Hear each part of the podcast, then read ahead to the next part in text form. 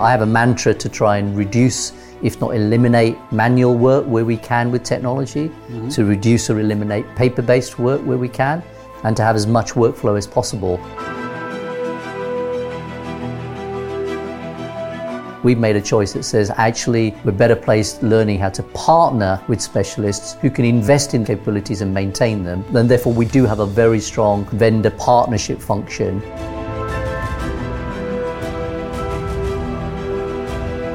Think about the sorts of things you like doing, not necessarily the job that you're going to do. I was a chemical engineer, I was a business consultant, I was a transformation leader, I'm now a CIO.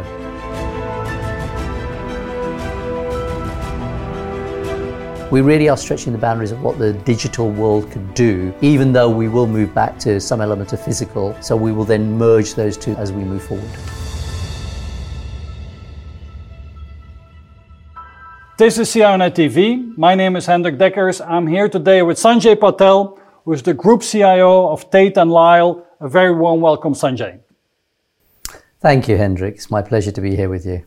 Sanjay, you have a degree in chemical engineering from the Imperial College in London, and you started your career 34 years ago as a plant manager for ICI.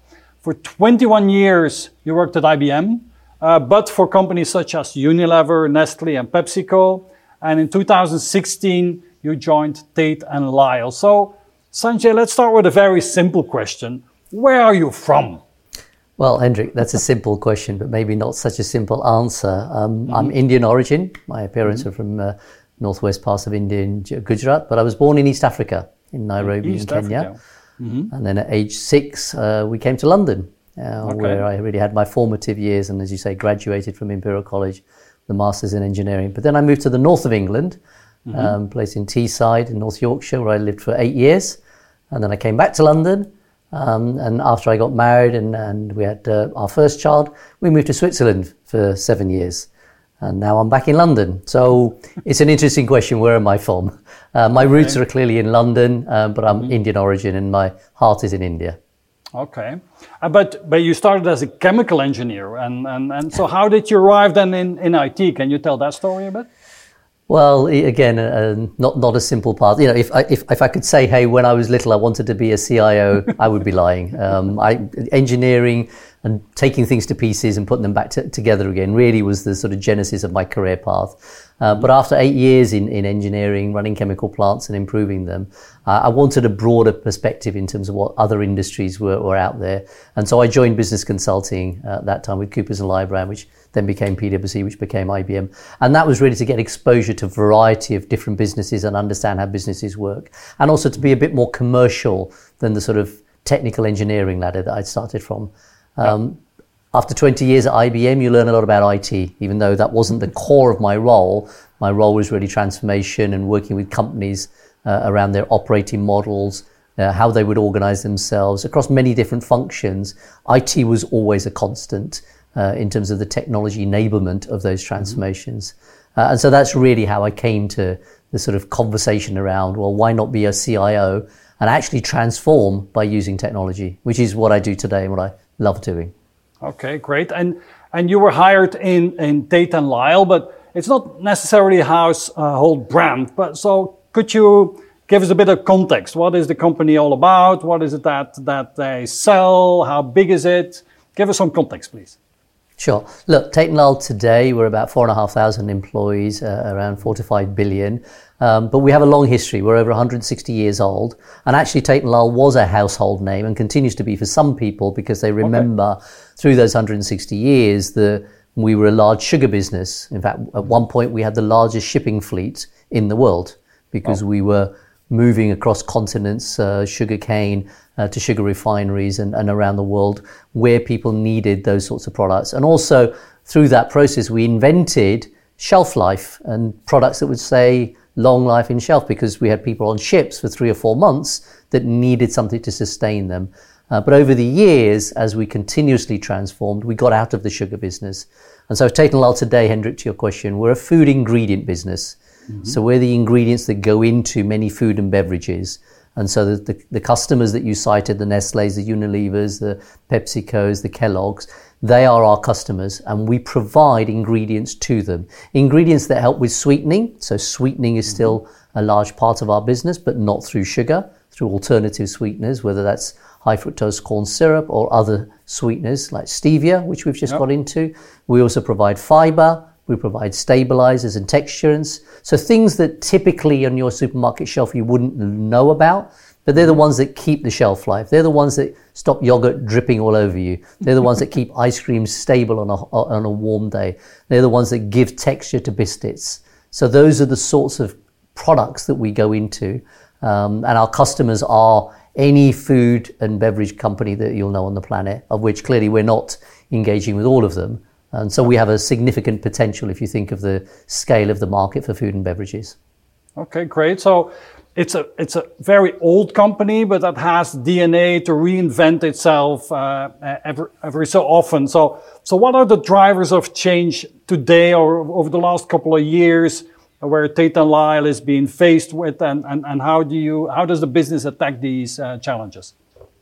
Well, look, like some businesses, it's the same challenges in terms of consumers. So mm-hmm. ultimately, our customers, customers are consumers, and as consumer eating habits change, um, eating and drinking habits change towards healthy wellness. That's clearly a driver for us, and we lean into that because we are plant based. We're based on on corn and now with uh, with stevia and also with tapioca. So we're expanding our plant base. Uh, so that plays into consumer trends. Our products are, are both GMO, non-GMO. So that plays into clean label. Uh, we also provide fiber. So in terms of some of the challenges that are, uh, are, are, in the world today, whether that's diabetes or obesity, we play into that particular space as well. Um, sustainability. You know, we're a manufacturing company, therefore we do have a carbon footprint and we do consume water, we do consume energy, uh, and we're about to publish our sustainability targets uh, into the into the world. Um, and then from a recycling perspective, you know, we actually provide ingredient into paper. Um, and a lot of that is recyclable uh, because it is plant based. Uh, but we also use packaging. And so many of the challenges for large industry are the, the ones that are facing us. At the sort of revenue growth perspective, um, in fact, when I joined Hendrik, I, I joined as the head of transformation. Okay. Um, to, to, to sort of continue the journey on transformation. And that transformation was really having got out of sugar to focus from products to categories. Categories being the things that you see in the supermarket aisles like bakery, beverages, um, dairy, and otherwise. And so our products are aligned to those categories because that's how our customers think about them. And also because then we can see the growth potential within those categories and align to how those categories that consumers are buying um, are aligning to the ingredients that we can provide to our customers. Okay, and, and, and on a higher level, I mean, the, the company needs to reinvent new categories, new products, and so on. What's the what's the impact on IT? How is IT supporting that change of the company? Well, look, again, on the back of the work that we started a few years ago, our strategy has sort of three strands from an organic growth perspective. Sharpening our focus on customers. So, from an IT perspective, how do we interact with our customers? What's the value proposition that we're making to our customers in terms of the ease of collaboration with us? Is it harder for customers to move from us to other providers? Uh, and therefore, is the technology so wired um, that that makes it easier for them to do that? Um, accelerating our portfolio transformation. So that's an element of insights, which products and categories are growing, which ones aren't, where are the opportunities for adjacent categories. So that's data mining and insights, accelerating the innovation pipeline. So how do we then shorten the time to market and how do we get better at the insights that we have with our customers based on knowing how our ingredients perform and therefore giving them new recipes. And lastly, simplifying our business. And IT again plays a large role there in terms of automation uh, or workflow uh, leveraging technologies to do those. So sharpening our focus on customers, accelerating our portfolio transformation and innovation pipeline, and simplifying the business. And then we have the non-organic, the inorganic, which is the M&A agenda. And therefore, the agility to acquire businesses. We've just acquired two businesses and integrate them so that we become one integrated family and can then leverage those uh, those acquisitions to time to value. Okay, so a lot of change going on, and so the business is changing. IT is supporting that, but that also means that to reinvent business, you need to reinvent the way that we work because next to technology and, and, and, uh, and, and so on, the way that we work is important. And so I wanted to discuss with you three different topics uh, today. One is how the workplace uh, is, is working today, how we modernize reorganize, transform the workplace. One, the second thing is how the workforce is organized and how our people are changing. And then uh, the workflow, the automation that we already uh, touched on. So let's talk about uh, the workplace uh, in, uh, uh, to get started with. I mean, the pandemic has changed a lot in the function and the role of the workplace. So, what's your vision and, and Tate and Lyle's vision on, on the workplace of today and the future? Look, as you say, the pandemic was a great change catalyst. Um, but in reality, Hendrik, before the pandemic hit last year, uh, we'd already started as an IT function to take some basic tenets of uh, user experience um, and unified communication. Mm-hmm. So, so basic things like building blocks of the, the network that allows us to work anywhere on any device. The devices that we were using and the standardization of those so that they could have biometrics or otherwise on them. Um, and the capabilities on those devices so that you could be anywhere and communicate with each other. Uh, we bundle that into a program we will call Better Ways of Working. Mm-hmm. Okay, and as the pandemic hit, we've deployed that very rapidly. Within three or four weeks, in fact, of uh, the pandemic hit last year, the whole company was working remotely. Um, last March, which is right at the beginning of the pandemic, which is the end of our financial year, we closed our books remotely. Mm-hmm. Okay? We met our investor deadlines exactly as we would as if we were working in, in, in the office. So the way in which we worked have changed dramatically, accelerated clearly by the pandemic, but we've yep. continued that journey. Um, and we will continue that journey in terms of collaboration with customers, in terms of uh, data repositories and storage of data and access of data. Um, so that really has changed the workplace. The workplace is no longer a physical environment in an office. It's anywhere you want to be on any device. So how do you see the, the role of the office in the, in the future and what's, what's the strategy of and Lyle for this?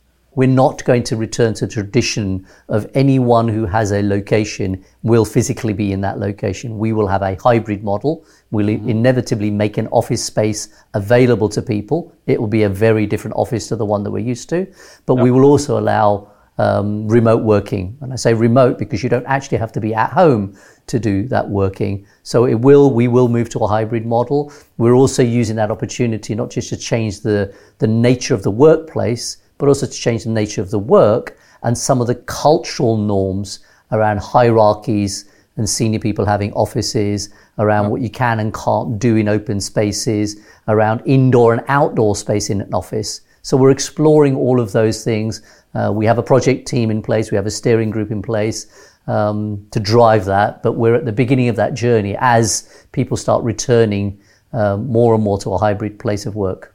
So Sanjay, you're doing a greenfield new uh, new office. So in, in your view, how does the, the office of the future look like? Look, we've, we've been thinking about this through the pandemic because we've mm-hmm. seen a lot of advantages of the remote working, mm-hmm. um, both from a employee engagement perspective, the personality in terms of you get personal view into people, they're not necessarily dressed up, the hierarchical change, the, the need for managers no longer to be standing over, walking the corridors, understanding what people are doing. So we want to capture a lot of those advantages.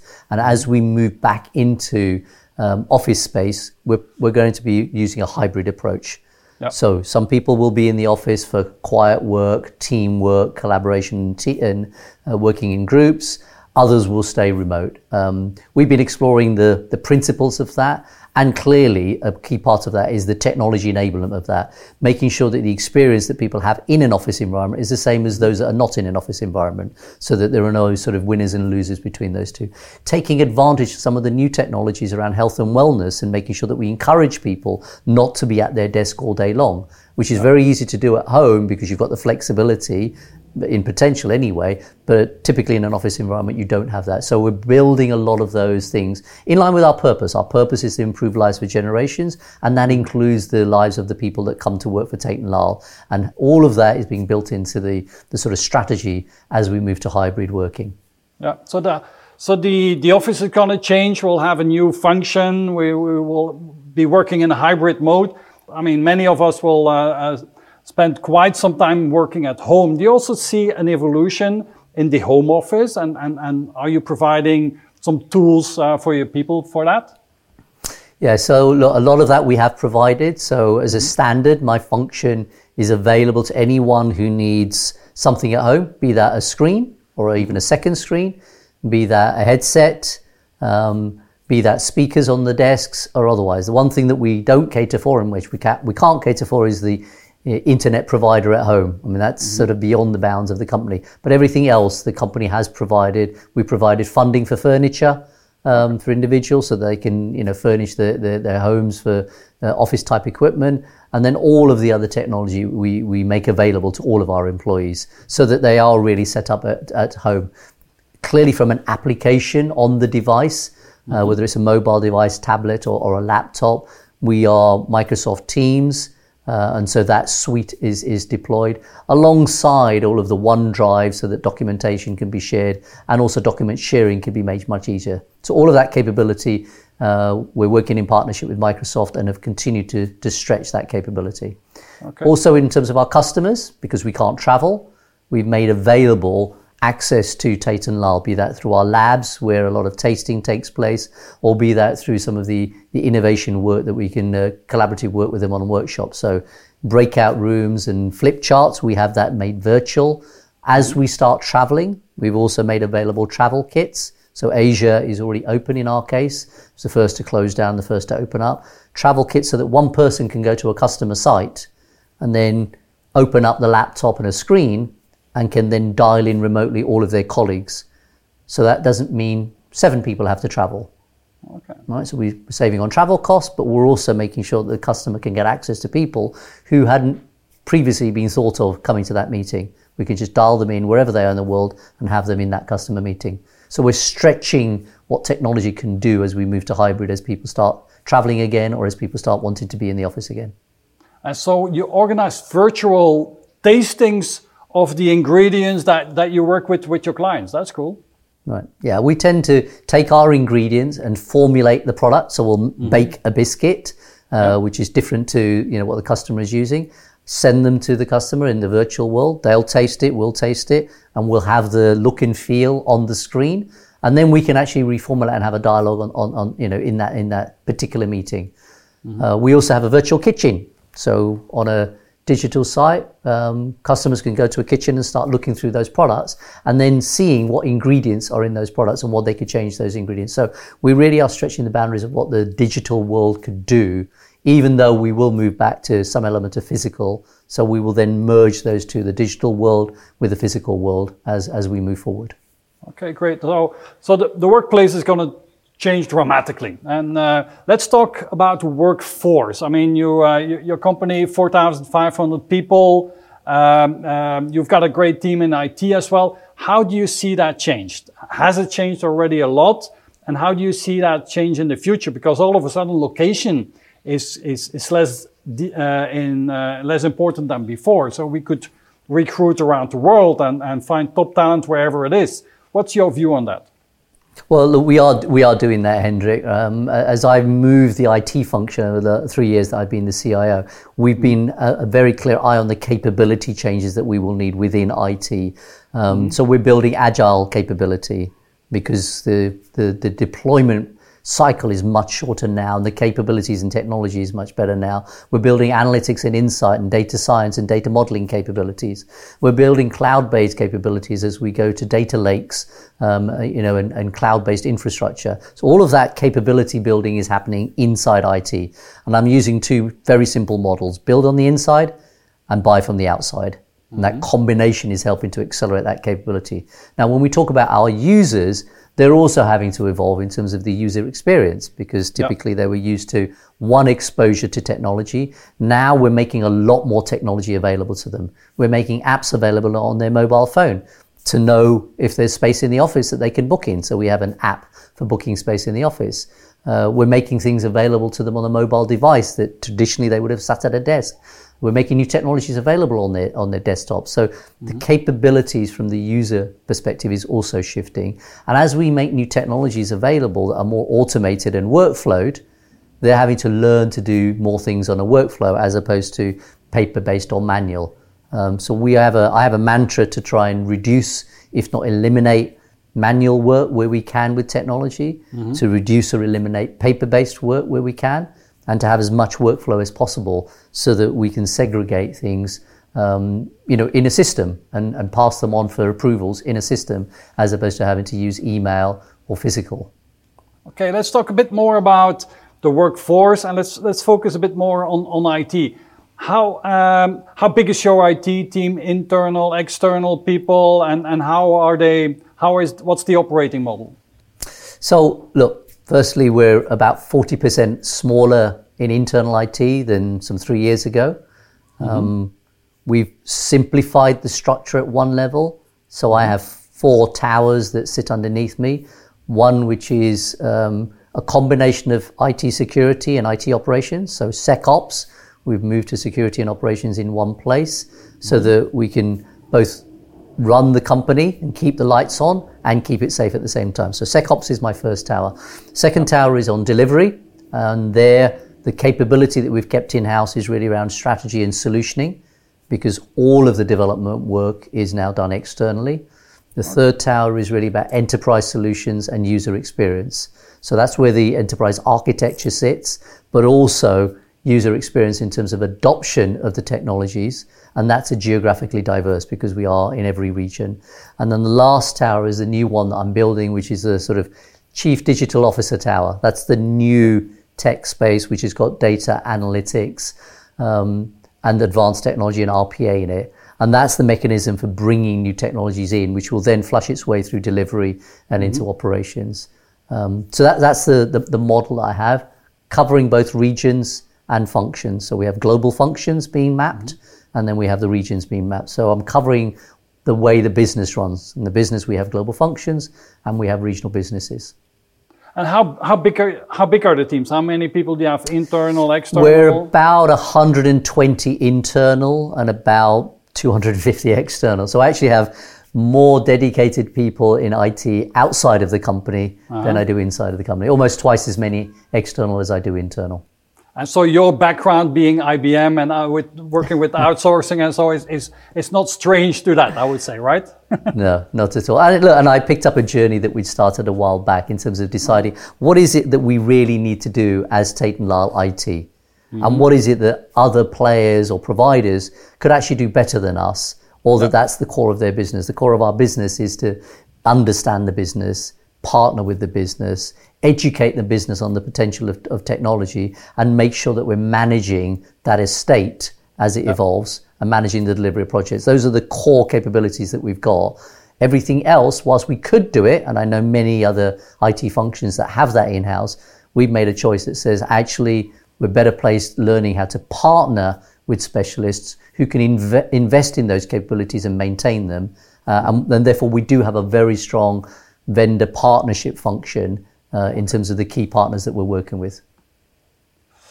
Great. So that's how we look at, at workforce uh, at the moment. Let's talk about workflow and, and, uh, and about automation. Uh, so you already mentioned that you're working hard on, on doing back office automation and so on. So, so let's talk about back office automation. Let's talk about robots, uh, software robots, uh, RPA uh, for everybody. Let's talk about low code, no code. Let's start, start with the back office uh, thing. So, what is your vision and strategy for back office automation? Because we're at the, I would say, in a new era for uh, for automation, right? Yeah, so look, we're a manufacturing company. So at the, at the heart of it, uh, you know, we have a core ERP that sort of mm-hmm. runs the backbone of our company. So we are SAP. Uh, mm-hmm. We're on on premise at the at the moment, and we also have for our HR function a cloud-based solution in Workday. For our sales function, we have a cloud-based solution in Salesforce. So immediately you can see that from a from a, a landscape perspective, we have both old and new technologies in that space. Our infrastructure yep. um, is about to move into the cloud. Mm-hmm. Um, so that so that that landscape enables us to then start thinking about new technologies on that foundation. Put simply, if I have one place where all my financial data is, one place where all my HR data is, one place where all my commercial data is, one place where all my recipes are, the layer on top is where I can start building across those data sets to drive insight. So we are now in a data lake that allows me to take multiple data sources from different places and in a relatively near term um, near real term basis provide that insight to the business, which is where automation, workflow, robotics comes in. So we have we've started the journey on robotics. We have our first bot factory being put in place. Finance, back to your point about back office, but also in supply chain. We're still early in the AI machine learning space. Mm-hmm. We're, we're, starting with analytics and insights uh, around pricing in commercial areas and getting some insights on pricing that, the, that will allow us to be more agile and nimble in terms of what we can do year on year in terms of pricing. So, so we're starting on that journey, but the vision is very clear. Um, enabling AI um, and the associated technologies is something that we did as part of the company strategy uh, about 18 months ago. Mm. We basically looked into 2030, so 10 years out. So, what do we think the world could look like across all dimensions sustainability, water scarcity, consumer patterns, um, geopolitical, and technology? Mm-hmm. And we concluded that there were some opportunities for us to invest now that were no regret. So no matter which of those futures came true, we needed to start investing in some of those spaces. And the AI and technology space is one of those. So we've started road mapping um, some of the no regrets investments that we could make in that space. So you're building a factory of robots, a, a bot factory, as you call it. Tell me a little bit more. How, how, how do you build a, a, a robot factory? How do I need to visualize that? And how do you manage that? Look, as, as with everything, start small. Right? Mm-hmm. So we started with single bot. Um, we picked a technology. In reality, the first thing we did was pick a technology because there are a number of technologies there. We've mm-hmm. selected UiPath as our technology uh, platform, and we started with use cases. What were the most simple use cases from a business perspective that we could automate? And we built single bots. Uh, we actually worked with four to five different providers, the integrators who had the capability to do that, because that was our mechanism for learning. So, in the simple, a human being crawls, walks, runs, and flies. We're sort of learning to crawl and walk on the bot journey. Uh, we're now having to learn about how to orchestrate bots. So yes. bots watching bots, because in a factory you have to have managers managing the people. Well, we're doing that bot managing bots. And then how do you orchestrate that? And ultimately, the human intervention is to manage the management of bots, managing the bots, managing the bots. So we're just in that point at the moment. Okay, but that's great. So you have people managing bots that are managing bots. So that's that's pretty cool. I think that that metaphor works quite well for me. So let's also uh, talk a bit about citizens development. So do you see that everybody will be using the bots, uh, software robots on their own PCs? Do you see uh, your users uh, using low code, no code tools? So, so what's your vision on that? How how free do you want your the people in your company to um, develop their own tools? Look, this, this, is a, this is a difficult one, Hendrik, right? And mm-hmm. there's no right answer. So I'll, I'll, give you my sort of perspective at this point in time. And I say that because my perspective can evolve as I, you know, as I, as I learn more and as the technologies evolve. So, so having spent a, a chunk of time making sure that we've sort of got our arms around IT spend, because at the mm-hmm. end of the day, IT, like many other support functions, is an on cost of the business. So it's a cost that gets taken out before you make your profit. So, you know, yeah. we clearly are a, a cost burden at one level, and we minimize that to the best of our ability by consolidating and making sure that we've got as few applications as possible.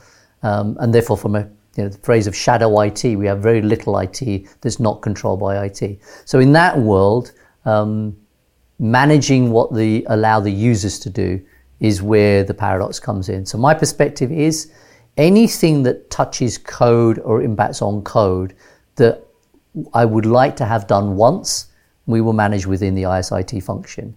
So then when it comes to visualization, um, digestion of that data or insight, that's really up to the business. And there we're allowing them to use all sorts of tools. So whether it's a Power BI template, uh, traditionally known as Excel, was the tool of choice in those days. The business can do that. So that's where the balancing comes in. In terms of code, we don't really do customization in Tate & Lyle. We're buying sort of packages off the shelf.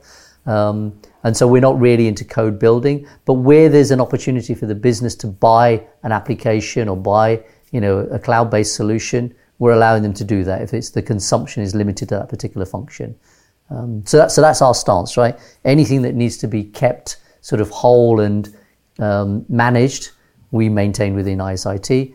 Anything else that's about user agility and allows them to get the insight that they need to run their business, we'll allow them to do that on the business side. You um, told us that you have four different towers in, in your IT organization and you're building a new one. One of the four is a new one around data and data analytics and so on. Can you tell us a little bit more about that? Where do you see the, the low hanging fruit? Where do you see the first results of, uh, of your efforts there? Yeah, so look, my, my original vision was to segregate new technology from the sort of traditional three towers that I had, right? The delivery mm-hmm. tower, the user experience, enterprise solutions, and SecOps. And so my initial experiment was to make it a technology tower um, mm-hmm. and bring in new technology like robotics, um, like analytics. And in order to make that whole, I sort of had data architecture in there. I also had data delivery in there and then data management in there because traditionally the, the guts of the, you know, the data sits in master data. And so I brought all of that together into one place. As we started learning the integration of that with the other towers was a little bit difficult. So our sort of growing teeth was if the strategy and the data was done over here, but the execution was done somewhere else, we started sort of having some challenges. So now in my sort of chief data officer tower, we'll have delivery capability as well. So we can actually deliver some of the early pilots, early technologies. I've also brought my regional business partners in there so that in the region where I need the agility, I can create those use cases, deliver them, and then move them across to my delivery tower as they become mature. So that's that's the model that we've got in place. You know, most have got those sorts of thinking in place, a nursery uh, or sort of you know a place where you can practice smaller projects, POCs or otherwise, and then as they mature, bring them into the sort of mainstay of the IT delivery.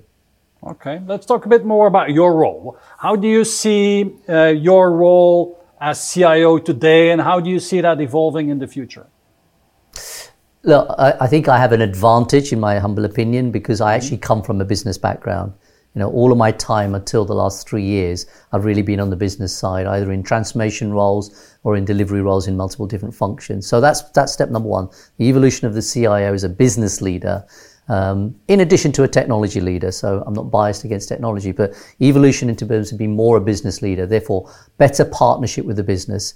So I spend a lot of my time, uh, continue to spend my time understanding and working with the business. What are we trying to do as a business, regardless yep. of technology? What are the priorities and where are the bottlenecks? And then translating that to, well, how could technology help that? Because the people in the business know what their problems and challenges are, but they don't necessarily know what technology could help with. And that translation is where I spend my time. Specifically, I have an IT strategy, which is based on the back of our business strategy, and sharing that with the business to say, actually, did you realize that technology could help you to do that? And the re- early reaction is, you know what, we hadn't realized you could do that. We did not realize that that capability existed in technology. And out of that comes the use cases and comes the pipeline.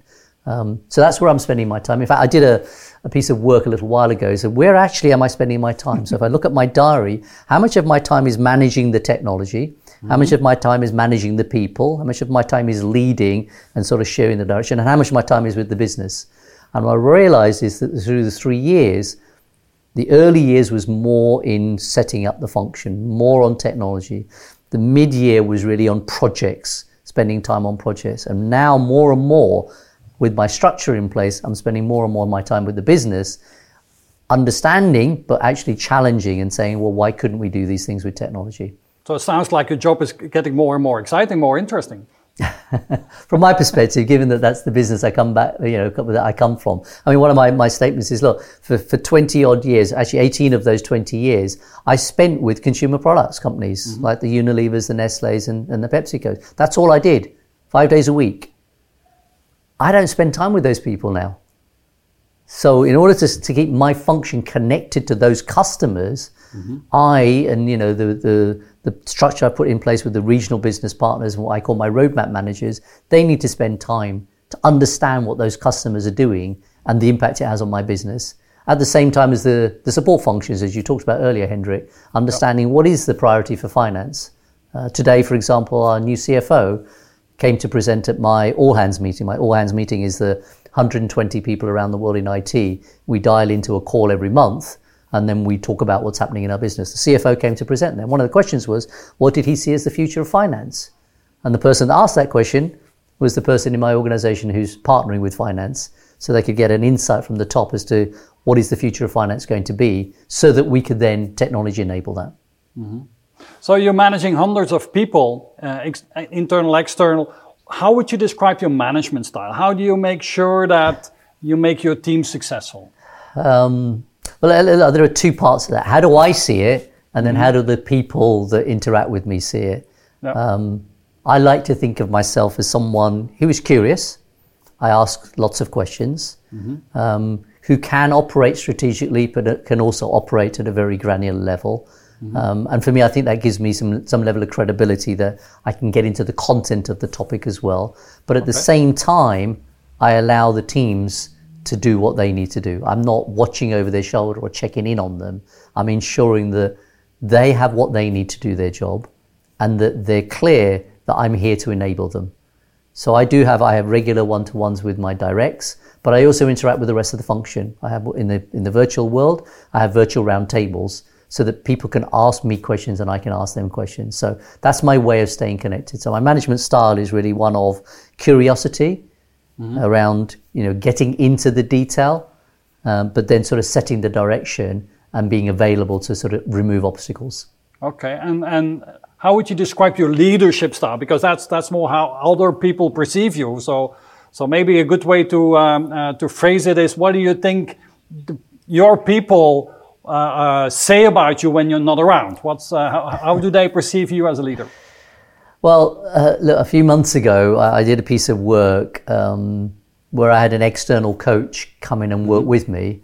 Um, and they interviewed around 10 people from inside and outside of IT without me being there mm-hmm. to ask about what is Sanjay like when he's at his best and what he's like when he's not at his best. Mm-hmm. Um, and so I got some very valuable insights, some, yeah. some of which I was aware of, and some of which I was implicitly aware of, but you know, not explicitly aware of.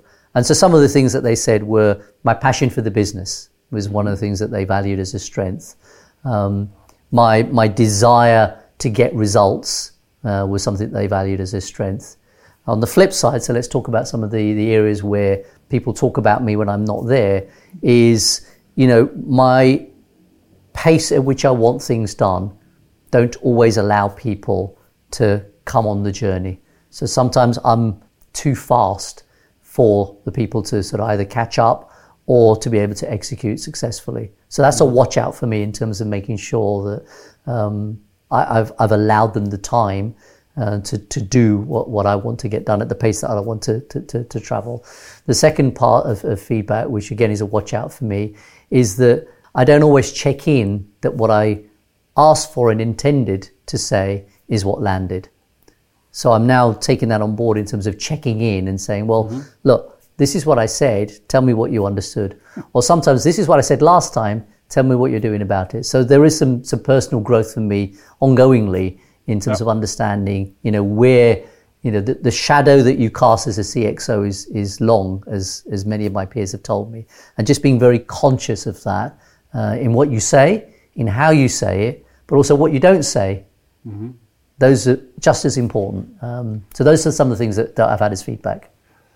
Let's talk a bit more about your personality. Sanjay, you shared that uh, your MBTI profile, which we use as a common thread in our leadership deep dive interviews, is uh, an ESTJ.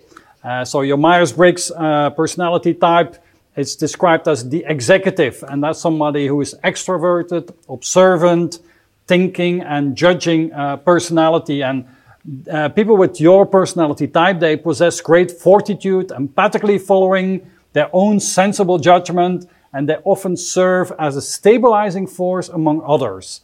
And they're able to offer solid direction amid adversity. So, what I'm going to do, um, Sanjay, is um, name a couple of typical strengths of people with this profile, and then you tell me which one for you stand out. So people, the executive, the ESTJs, they're typically very dedicated. They're strong-willed, direct and honest, loyal, patient, reliable. They enjoy creating order and they're excellent organizers. How does that fit the bill for you? Well, look, typically, I mean, those are the traits, right? Uh, they all mm-hmm. they all fit. They all fit, mm-hmm. and, and and as you'd expect, there's a flip side to that as well, right? um, I'm also a Virgo. I'm also a Virgo. So for those that look at the constellation, I'm also a Virgo, and some of those traits are also true of Virgos, as well as people who are ESTJ. Okay, so let's talk about the flip side then, because that's the more interesting side, of course. the development side of things is more interesting. So some people with your personality uh, profile have the following development areas, weaknesses. They can be inflexible, stubborn, and they can be uncomfortable with unconventional situations. They can be judgmental, sometimes too focused on social status, difficult to relax, or sometimes difficult to express emotions. Which one do you recognize, or which one have you developed in yourself to overcome? Look, many many of those traits are true, Hendrik, and mm-hmm. and it either depends on the day of the week, how tired I am, or how conscious I am. Um, many years ago, I did a lot of introspection around me. Why am I the way I am? Uh, not because something was broken. I was, uh, in fact, it was curiosity. Uh, I'd actually met a work colleague of mine who'd left and gone traveling, um, and I met up with them of all places in New York. Um, and I got curious as to what had happened to this person because what what I experienced of that person um, was very different to what that person had been at work. And one of the things that that person had done was some personal development. And so I, so I engaged in that personal development. Um, so it was an organization in London and the, the introspection was three full days, three full days, dawn to dusk, where the whole conversation was really, why are you the way you are? Mm-hmm. Good and bad. And I got lots of insights from that, uh, which touch on some of the topics that you talked about. Why, why was it that, um, you know, I, I didn't always express my feelings. Why was it that people said I was stubborn or arrogant even in my younger years? Why was it that, you know, uh, I wasn't necessarily um, able to, you know, um, build relationships faster than some other people could? I mean, in that room, I remember on reflection, I didn't go and talk to all of the people. And why was that? And yeah, I can be very social. Um, so out of that came lots of insights about, I guess, decisions I'd made as I was growing up as early as the age of four, five, and six, um, when I came from, from East Africa into the UK.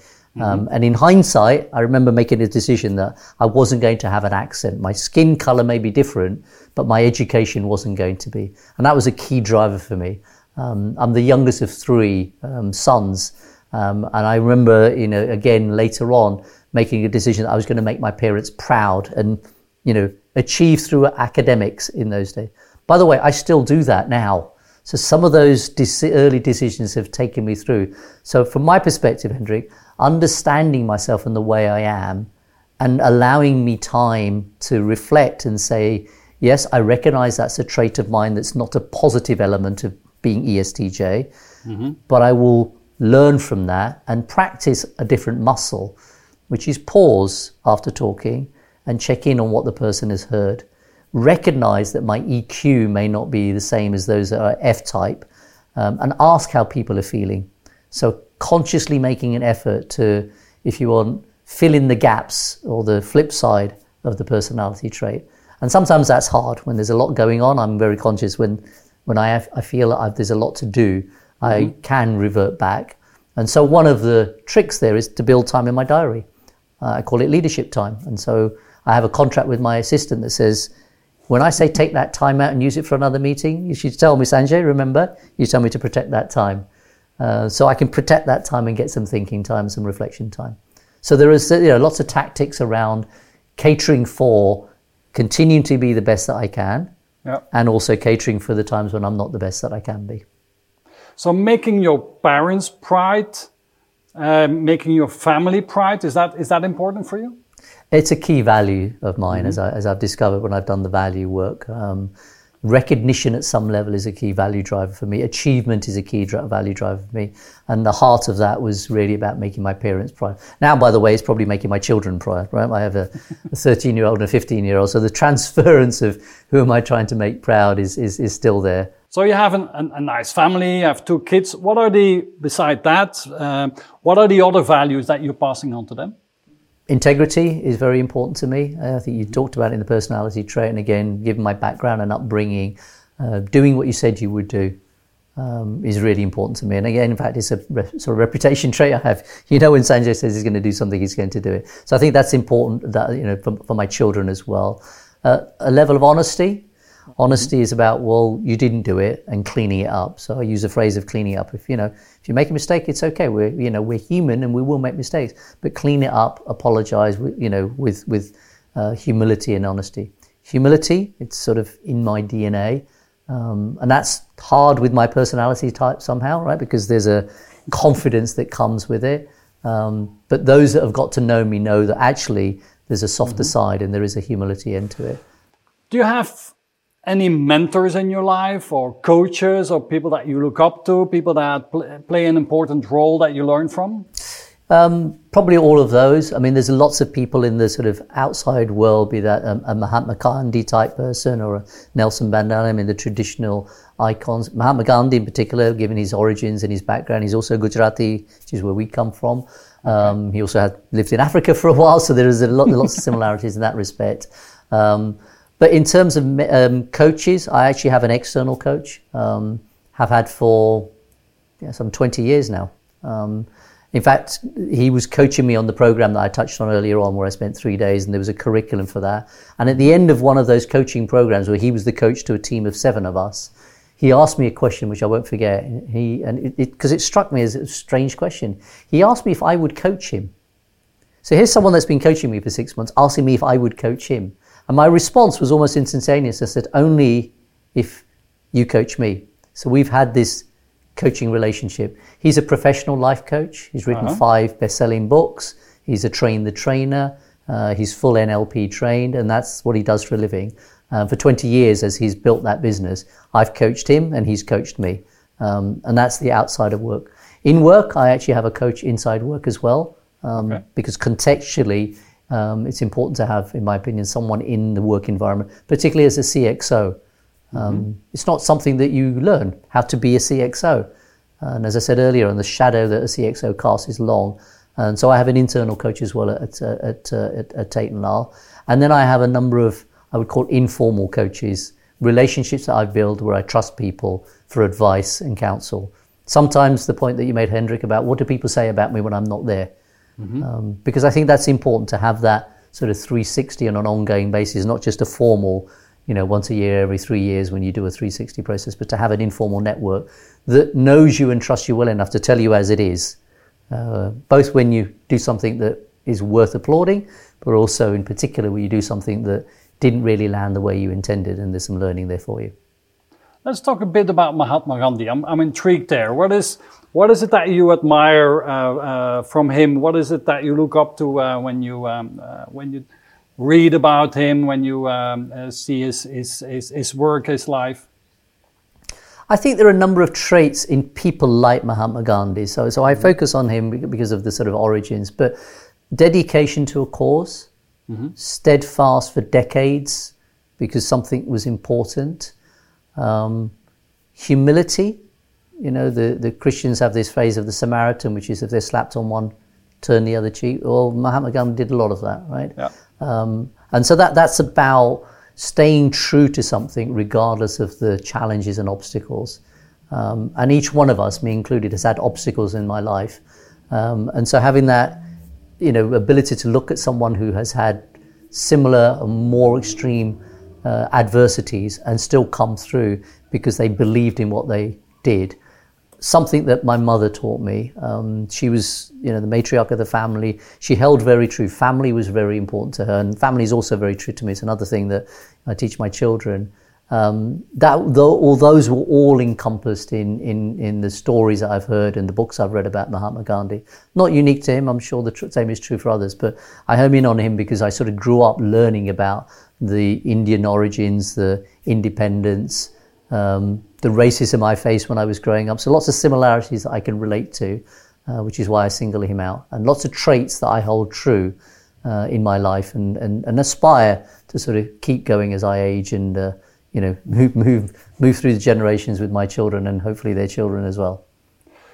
Sanjay, you've built a very successful life, a very successful career, um, a nice family and everything. But like all of us, we have our obstacles in life. We have good things that happen to us. We have bad things that have happened to us. Can you share a couple of, of really bad things that happened to uh, you and how that shaped your life and, and your the way that you look at uh, at business and at, at yourself and life itself? Uh, yeah, sure. I look. One of the earliest ones I've touched on a, a couple of times was the, the racism that I faced when mm-hmm. when I first came to the UK. Um, it, it, was severe. I mean, it was daily, and I at, at, the age of six and seven, you don't really understand why mm-hmm. that's going on. Um, and that at one level scarred me in terms of you know my desire for equality. Um, I have an inclusion and diversity council in ISIT. In fact, Tate and Lyle, uh, we've re- just recruited a global head of inclusion and diversity, and that really calls to me. Another reason why I stay with Tate and Lyle and love Tate and Lyle is our, our value sets are very much overlapping. But that was one um, in, at a very young age, and that teasing and bullying that went through to my formative years uh, really has sort of built a foundation of equality and everyone, you know, is equal. That that that's really made a big shape. Um, other diversities, I lost my uh, my eldest brother to cancer. Um, in fact, both him and his wife both passed away through cancer. Neither were oh. smokers, by the way. Um, and I lost my mother a few years later. Uh, in fact, my first year at Tate and Lyle, my mother passed away. Uh, and those are big influences of me. Um, I still tell the story of my eldest brother taking me out. He was six years older than me, uh, taking me out for the day, paying for me, and the treats that he, I mean, the kindness that, that he had mm-hmm. towards his youngster. I, my children even know those stories, even though they didn't really spend much time getting to know him. Uh, and my mother as a sort of focal point of a family and holding that together and the relationships that she'd built over the years. I mean, everyone knew my mother. Um, and then food food is a really, really big topic in my life. I haven't even talked about my wife. When I married her, she was just she was a dietitian. She's she's a chef, and she introduces you know healthy living into the family, um, and that's that's had a major impact on my life because Indian mothers traditionally cook. My mother was no different. That's what she mm. did. Uh, even even to her last days, she was always cooking, and people would come to the house, and no one would leave unfed. My wife's the same. Right? There's always food.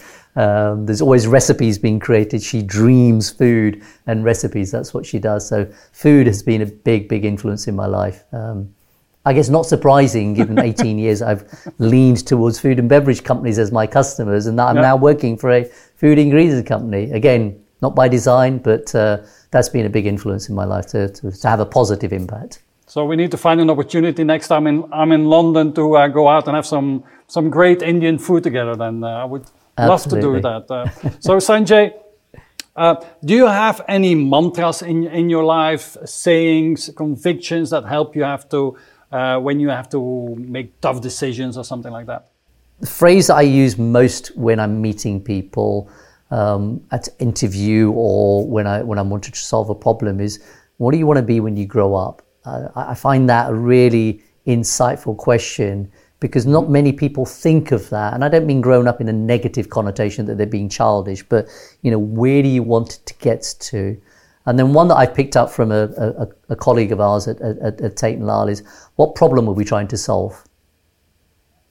I, I, I, maybe there's a curiosity, maybe it's the engineering me in terms of problem solving, but I find those open-ended questions, therefore phrases that I carry with me time and time again, really serve me uh, in terms of allowing me to sort of get my arms around what's really going on around me. What needs to happen in a week for you to be very happy on a, on a Friday evening? You say, well, this was really a great week. Um, balance of work and life. Mm-hmm. So if I've had time to exercise, um, if I've spent time with the kids and, and, with my wife, we've had some social time. Um, things going well at work, what does that mean? That means things that aren't unfinished. I, am I'm, I'm a big fan on a, particularly on a Friday. You talk about Friday, right? Which again, jokingly, I say, "Hey, it's Friday. Only two more days and it's Monday again." Which people look at me and say, "Wait, wait, wait, wait, wait, wait. What do you mean, right?" Because I sort of like breaking the paradigm of, "Hey, it's Friday. Now I can live." No, actually, mm. you can live every day of the week. So work-life balance, exercise, time with the family, and closure. So adequate closure so that over the weekend there isn't a work thing in the background. I have, again, a very, very strict policy. When I finish work in the evening, I finish work. My devices are in one room and I physically go to another room. I do not carry my devices with me. Um, so that segregation is very important. By the way, that's not how I was a number of years ago. So it's something I've had to learn to actually have that segregation because I think that's important. At the weekend, it really is non work time. Um, so that, that's what matters for me is that I know that I've okay. done what I need to do on a Friday. Um, another phrase, you ask a question, you did today what you did today, you didn't do what you didn't do. Mm-hmm. And so don't sweat about what you didn't do. You didn't do it, it'll still be there tomorrow. And um, a thing that came out of your uh, profile was that uh, it could be dip- difficult for you uh, to relax Is that something that you have as well, or you talk about exercise? Um, so, so tell me, how do you relax? How do you um, um, unwind? Because you clearly work hard and, and are very results oriented. Then. Yeah, look, I think I think the difficulty to relax is probably a, a historic trait. Um, I know uh-huh. when my wife first met me. In fact, I remember our first anniversary. We were in Egypt, um, and I was on the balcony on a phone. We were our first anniversary. I mean, it seems funny now, but at that time, that was that was really important. Um, so I think I've trained myself in that respect to relax more. So how do I relax? Um, at the end of a working day, I literally walk down the stairs, or if I'm obviously in an office or elsewhere, I'm at home and I'm time with family. We have family dinners together. Um, that for me is a downtime. And the conversation is typically, How was your day? Um, and so we're curious about what was happening for each other and what we need to help each other with. Um, I have a bunch of sports that I'm into, uh, which help me relax. I mean, they're not things I do week in, week out. I'm a scuba diver. I used to be a paraglider. Um, I do exercise. Exercising really does help me, whether it's on the cross trainer at the moment because we're in COVID mode, or whether it's running uh, or cycling um, or at the gym. Uh, and as we know, there's a physiological effect that happens when you've exercised for a particular period of time. Um, I have a lot of books, a lot of personal development books as it happens, but okay. a lot of novels as well. Um, it's something that I've not, not got back into, but that really helps me to relax. There are times when I'm reading with my children, um, clearly when they were younger, but also as we're growing older. So those are the sorts of things that I, I, I do to relax.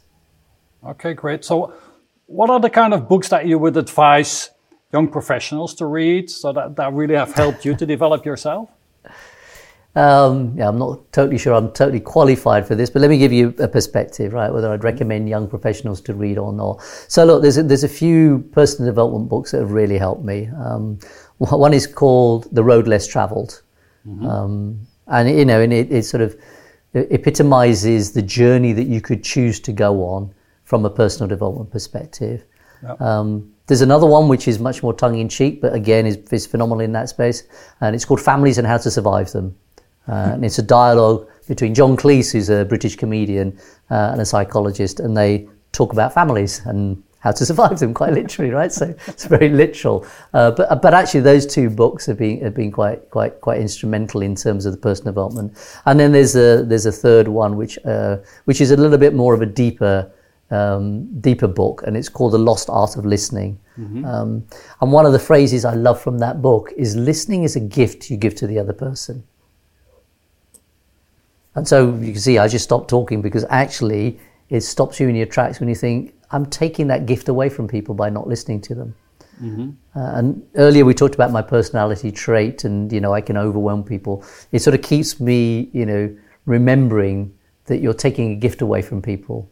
Um, uh, and, that, and that, so those, I, would say those three, probably the ones that sort of come front to mind in terms of from a personal development perspective that uh, okay. will help people. So Sanjay, you, you obviously live a very conscious life, I would say. You've gone through personal development and, and, and so knowing yourself and the world around you is very important uh, to you. Um, what are your biggest fears? What is it that you fear in life that would really, really upset you? Drowning. Drowning is my biggest fear. Um, I don't know. I actually don't know why. I, I guess, I, and I don't consciously remember this, but I'm told by my, my mother that when I was four, five ish, something like that, mm-hmm. my best friend and I, and I, I, don't, I genuinely don't remember this. I can see sort of visions of it, but I don't mm-hmm. remember it. Uh, we were at our local school and there's a swimming pool there. I don't remember that, but I nearly drowned. Um, and I have to say, I didn't have any memory of that until I was a grown person and I started scuba diving. Um, and my, my mother said to me, Why are you scuba diving? You're not really a very good swimmer. and I said, Because I can breathe underwater when I scuba dive. Oh, yeah. And then it sort of made sense. If my biggest fear is drowning and I'm a really ad- scuba diver, it sort of overcomes it. It says, you know what? I'm not going to stop it. I'm not going to stop going underwater just because I'm not because I'm afraid of drowning. So yeah, my biggest fear is drowning. Well, it's fascinating, in fact, that what the, the, family and the context where we live in and the early experience really shape our lives and our yeah. convictions, no? Very fascinating. Yeah. So, Sanjay, what is it that you're most grateful for in your life? Uh, look, there's a lot of things, Hendrik. Um, if I look at Maslow's hierarchy of needs, Okay. you know, we're in first world problems, as I use a phrase. yeah. Yeah. So the fact that we have shelter, we have food, yeah, we have family, we have friends, those are all things that can very easily be taken for granted. Um, and one of the conversations I had with my children, tongue in cheek at one level, but genuinely is, I should take you to Africa and India and show you how people live on the streets. Um, now, I, I, know, I, you know, I, I played on the streets. We didn't live on the streets. But again, those memories of, we didn't have much money when we were there. Um, memories of my mother had to get a job. Right? She, she wasn't a working mother. She was a house person, a housemate, a builder, and she had to get a job and she had to go to factories and make, make, make things so that you know we could have clothes. So, so that that that really strikes me as wanting to be grateful for the fact that the basics are a given for me. Right? And now we talk about houses and cars and holidays and, as I say, first world problems. So that that's probably my my, my, my you know my, my greatest you know um, um, appreciation that those basics aren't something that me or my family have to worry about on a day to day basis. So, Sanjay, my last uh, question for this uh, lovely conversation, and I really appreciated uh, your time and, and you sharing all your insights, is um, people that are watching these, uh, these interviews, these uh, leadership deep dives, um, many of them are uh, ambitious professionals that also want to become a group CIO and in, in a big international company. What would your advice be to these young, driven professionals? Uh, so look, Hendrik, it's been it's been a pleasure, and I hope some of what I, what I've shared with you does help the the, the young professionals. I have a lot a long history of um, working with younger people. Um, mm-hmm. I recruited at my university for six years. In fact, um, I have 30 odd mentees in my function. That's about a third of my function have got mentors, and I'm a mentor to about seven of them. So the question mm-hmm. comes up reasonably regularly. I, I would say three or four things. Firstly, you know, if, if you're in the education system, then think about the sorts of things you like doing, not necessarily the job that you're going to do. Yep. I was a chemical engineer, I was a business consultant, I was a transformation leader, I'm now a CIO. So things will change and evolve, but be clear about what you like to do, what you're good at doing. Um, I love solving problems. The bigger, the better, which is where the transformation thing comes in. Um, I learned about technology and brought that into so that you can learn things along the way. I guess would be the second thing. You know, think about what you love doing. Don't worry about the role. You can learn things along the way. Dedication. Um, there used to be a TV program a while ago called The Record Breakers, and the opening scene sing song was dedication. And I really do believe in that. I talked about Mahatma Gandhi earlier on about dedicated to a cause. Um, just stay the course, overcome the obstacles, take pleasure in the achievements that you make along the way. Um, and then from a CIO perspective, you know, learn about business as much as you learn about technology. I come across a lot of people in technology. I'm recruiting, we're recruiting about 20 people at the moment, so I do a lot of interviews and I meet a lot of people who are really, really good at technology. And yes, we need those people. We absolutely need people who are very good at technology. At a CIO level, we need a lot more people who understand business and how technology can help business. So if you aspire to be a CIO in the next generation, um, business and IT interaction and the crossover between those two is going to be critical and continues to be critical, in my opinion. So, so those would be my pearls of wisdom, to use another phrase, for what it's worth to the viewers. Thank you so much, uh, Sanjay. I, uh, I really appreciated uh, this conversation. Uh, thank you for your time, for sharing all this. Uh, and I hope, like we said, to have um, some tea uh, or dinner together very soon and, uh, and when we can get back together. My pleasure, Hendrik. Thank you so much.